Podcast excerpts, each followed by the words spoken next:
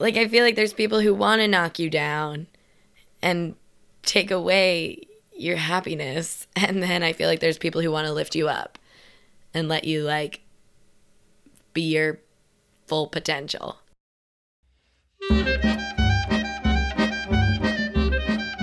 Hi, I'm Bonnie Rich, and welcome to Life is Rich, the podcast.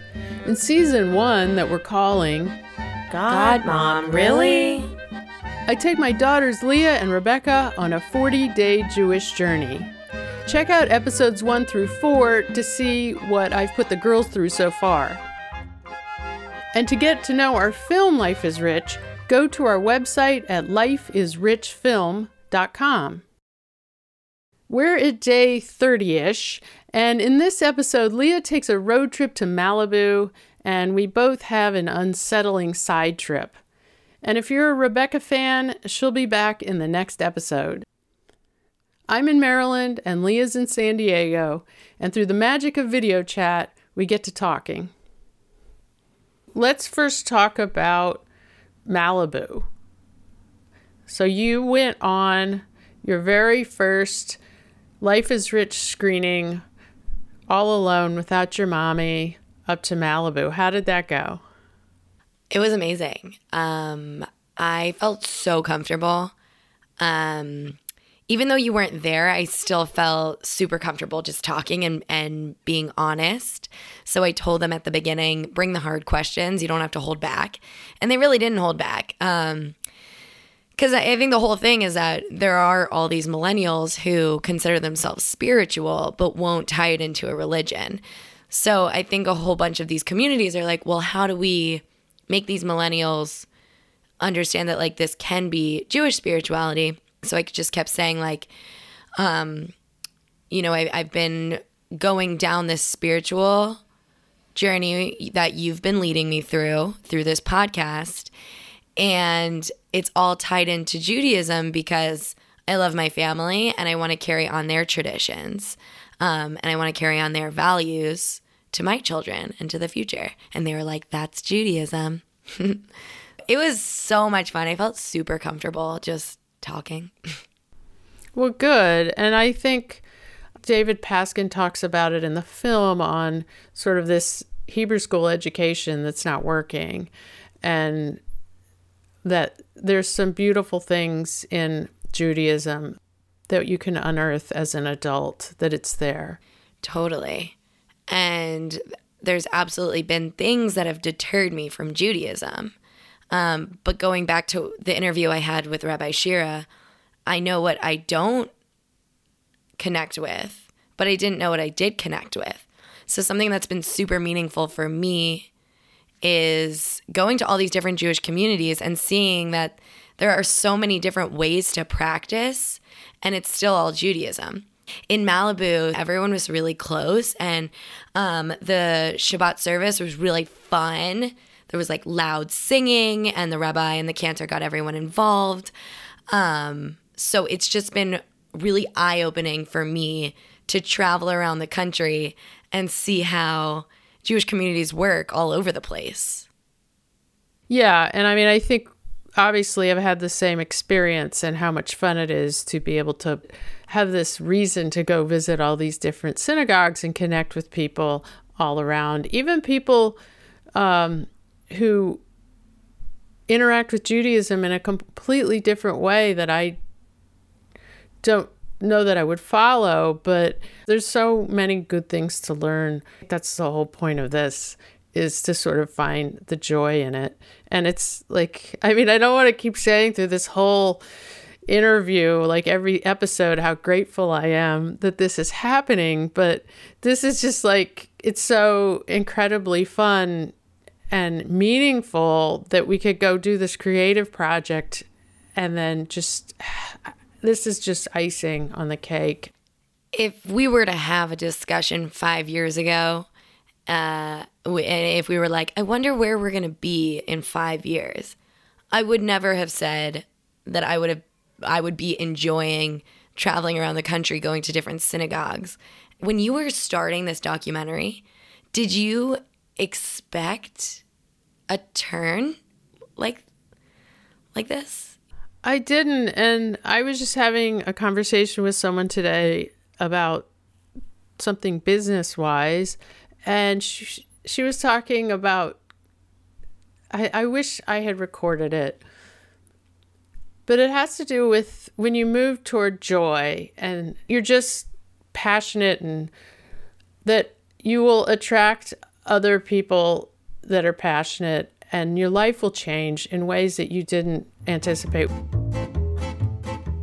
I want to take a pause to thank everyone who has supported me and my crazy projects. Thank you to old friends and new friends and family. And I love you, Alan Rich. That's my husband and Supermensch. And if you don't know Alan, you'll meet him in a future episode where we talk about our experience at a silent Jewish mindfulness retreat. Yes, I will answer the question How did you get Alan to go to a silent Jewish mindfulness retreat? Back to my talk with Leah. Warning there's a change of mood. Let, let's talk about something else that you had, which was your question was if it had to do about kindness. Leah's question was this If I want to spread kindness, do I surround myself with kind people or help unkind people be kind? Or do we kill the unkind people's babies? As in the 10th plague, as Leah mentioned in an earlier episode, the movie Prince of Egypt is a great go to for the Passover story. I'm still so torn. You're still what? I'm still so torn. Like, I feel like there's people who want to knock you down and take away your happiness. And then I feel like there's people who want to lift you up and let you, like, be your full potential. So, like, how am I supposed to react to the people who want to knock me down?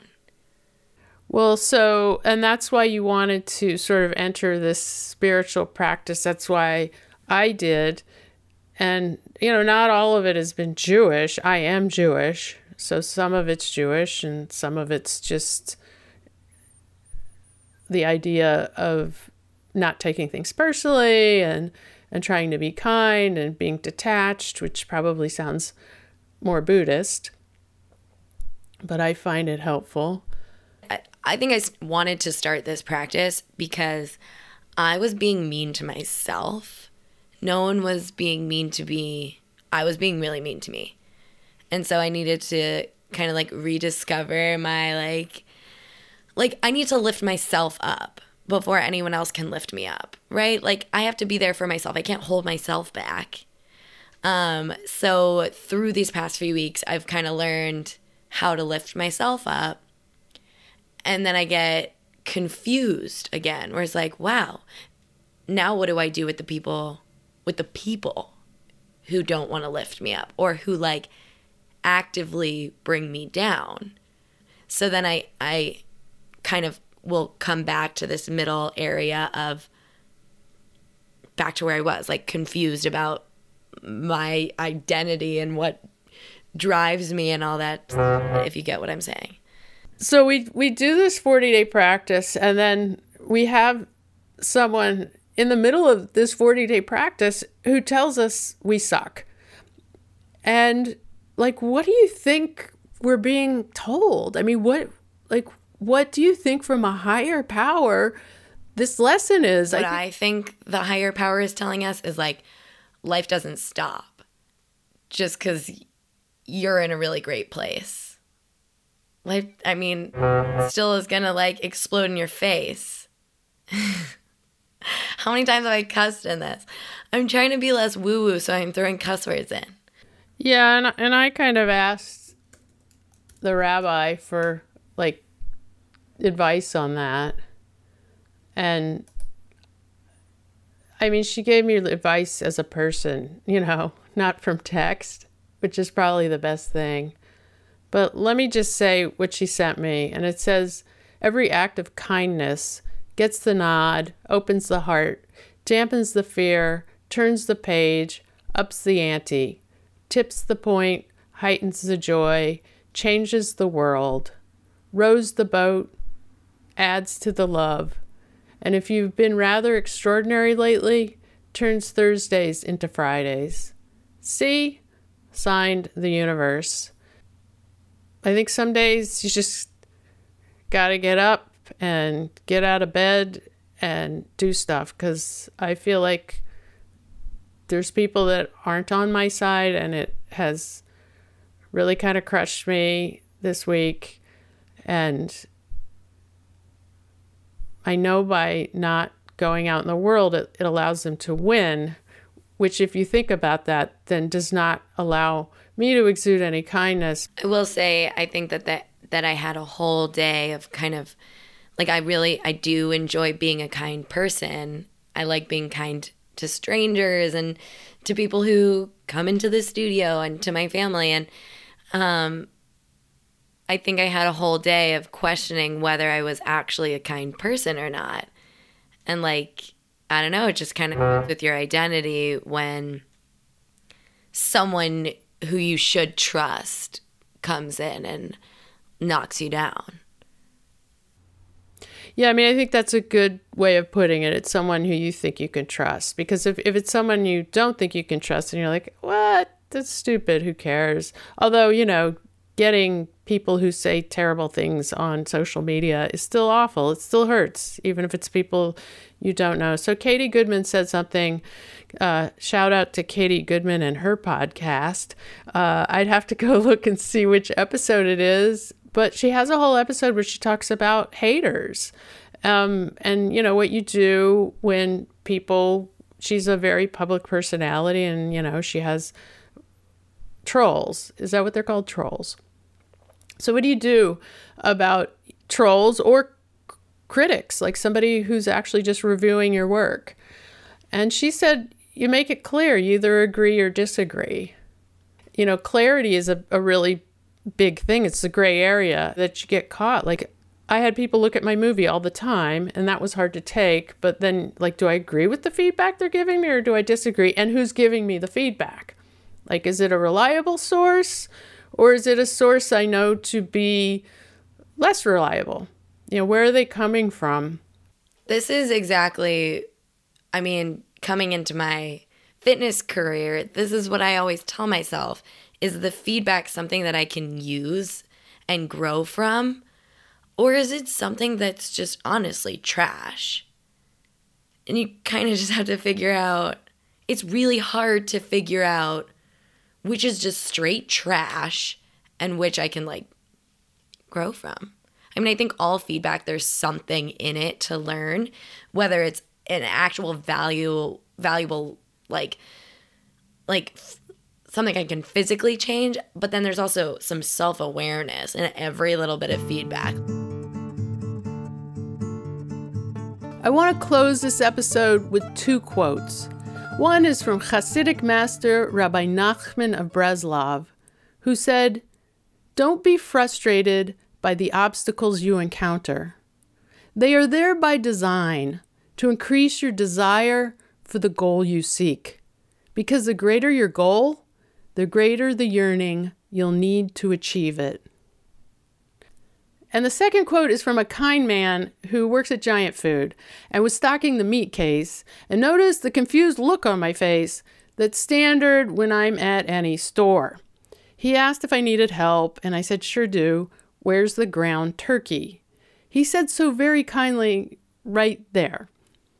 And I said, Thank you. Um, I have another question. Where the heck are raisins? My husband usually does a grocery shopping. I'm clueless. And he said, I'll walk you over there. Don't call yourself clueless. And here's his quotable line He said, Words have power. Indeed, words have power. And so do kind gestures, as I totally appreciated him walking me all the way from the meat department to the exact place in the produce aisle with raisins. That's our show. Thanks for listening. If you have kind thoughts to share, please do. Rate us on iTunes. Send us a message. If you want to learn about hosting a Life is Rich screening, check out our website at lifeisrichfilm.com. And we're on Instagram. I'm at lifeisrich.film, and Leah is at Leah on the mic. That's M I C. Join us next time when we venture out into nature. Katie Goodman's podcast is called The Improvised Life. I'll put a link in the show notes.